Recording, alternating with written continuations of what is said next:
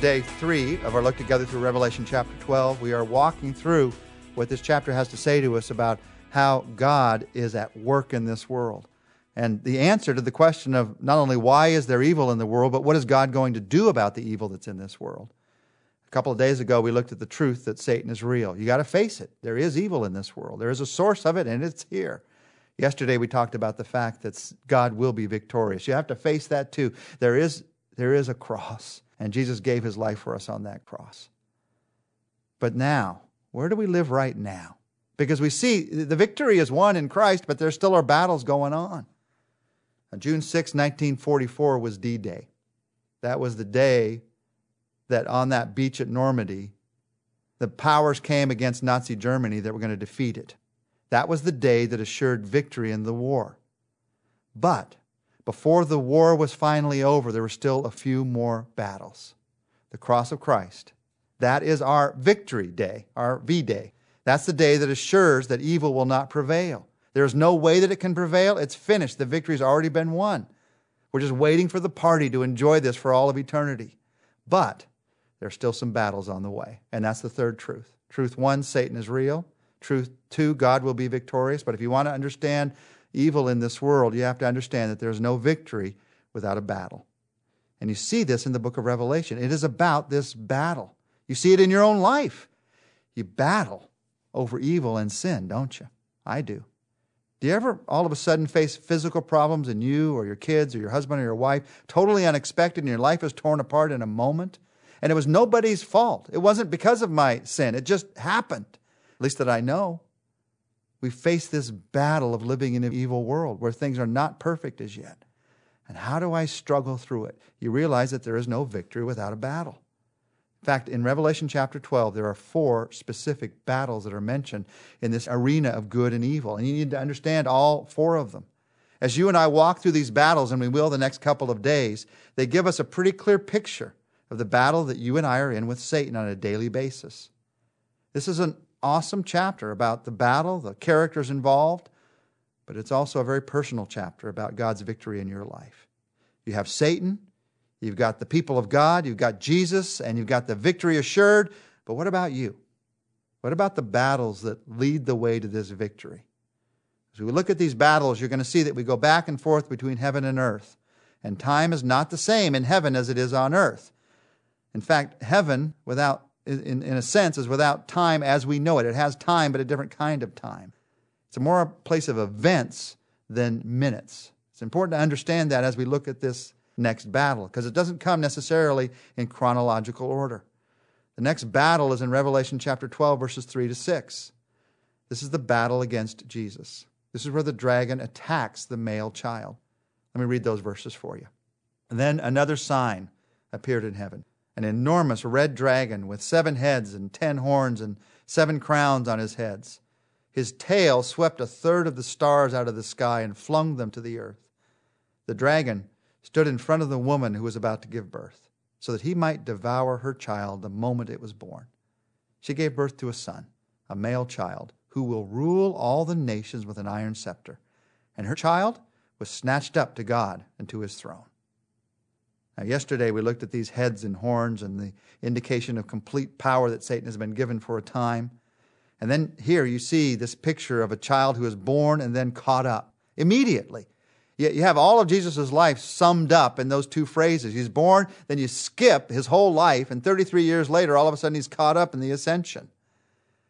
This picture of the woman in the birth of the male child shows that battle against Jesus began long before his birth. In fact, all the way back in Genesis chapter 3, verse 15, when sin first enters this world, God is telling us even there that someday there will be a child that will crush the head of Satan, and that is Jesus that is being looked forward to there. Throughout the Old Testament, the battle is going on. In one sense, Satan is always trying to prevent the birth of this Messiah. There's always a dragon standing by waiting to destroy Israel or to destroy the ancestors of the Messiah, destroy the, the messianic line. Pharaoh is called a dragon in Ezekiel chapter 29, verse 3, because he tried to destroy the people of God. Nebuchadnezzar is called a dragon in Jeremiah 51, 34. He tried to destroy the people of God. There is a battle and Jesus wins the battle. He is not defeated by Satan. We see in the Christmas story this idea of a child being born, and there was one standing there ready to devour the, the, the child. We see it in Herod in a very practical, historical way. But there's more here than that, than even that. There's the fact that Satan wanted to prevent this from happening, but he could not because God's will is going to prevail. And this battle, it's been going on a long time. First battle talked about in Revelation 12 was this battle against Jesus. The second battle in verses 7 to 9 is a battle in heaven, a war in heaven between Michael the angel and this dragon. If you didn't know this was in Revelation, these are going to be very interesting verses to you. Revelation chapter 12, verses 7 to 9. And there was a war in heaven. Michael and his angels fought against the dragon, and the dragon and his angels fought back, but he was not strong enough, and they lost their place in heaven. The great dragon was hurled down, that ancient serpent called the devil or Satan, who leads the whole world astray. He was hurled to the earth, and his angels with him. Now, remember, this is not in chronological order. We're going back to heaven now where time is different.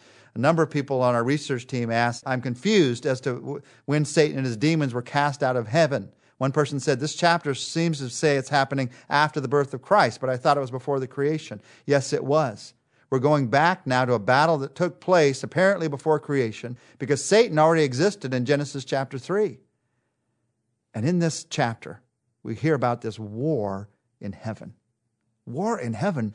Isn't heaven a perfect place? Not yet. Not yet. There is a war in heaven where Satan, Lucifer, the angel Lucifer, decides he wants in some place to be in the place of God. The pride raises up in him, and because of that, Satan and all the other angels who followed him are thrown to the earth. Satan and a third of the angels, who then become demons, are thrown to the earth. And they're given power for a time, but that power is going to be taken away by the end. Here is a battle, a battle in heaven, and God wins that battle. There's something interesting about how God wins this battle. In Luke chapter 10, verse 18, Jesus says to his followers after they'd had a victory in their witnessing, I saw Satan fall like lightning from heaven. There was something about the way that they shared their faith. There's something about the way that these early followers of Jesus Christ were serving Jesus, even at the very beginning, that Jesus said, I saw Satan fall because of what you did. This is an awesome truth. It reminds us that somehow in the mystery of God, what you and I do when we witness, what you and I do when we're faithful to God, is a part of this victory in heaven. I don't understand how all this works. I don't understand the timing of it, but I do trust what Jesus said. And you and I, in some way, our faith plays a part in this victory. Now, by the way, do you remember why Satan fell? It's because he thought he could be like God. The same temptation as he gave to Adam and Eve. It's the same temptation that he gives us today. Be like God. Do your own thing. Do it your own way. Don't have anybody tell you what to do. And then Michael comes and he defeats Satan. You know what the name Michael means, by the way? The name that's given to that angel? It means who is like God. God gives this angel who's going to defeat Satan the name, Who is like God? No one is like God. He is the victor in the end. He's the victor in this battle that happened in heaven. He's the victor in this battle that happened on earth. There is a battle. He allows that battle to unfold, but his is the victory in the end. Let's pray together. Our Father, we don't like battles. I'd like it to all be settled. I don't want any more battles with evil or Satan or any such thing. But for some reason that we don't understand, I don't know if we'll ever understand, you're allowing this world to unfold in a way where those battles happen. So as they happen, our battle with temptation, our battle with doubt, our battle with discouragement, our battle with truth, our battle with another person, help us to remember that the victory is yours. And instead of trusting ourselves for victory, to trust you. And Lord, when the battle gets seems to be very long.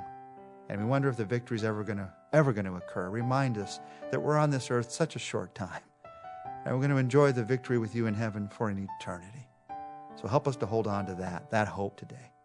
And thank you for your power. Thank you, God, that you are the victor. In your name, in your name we pray. Amen. Tomorrow, we're going to look together at two more battles on the way to victory.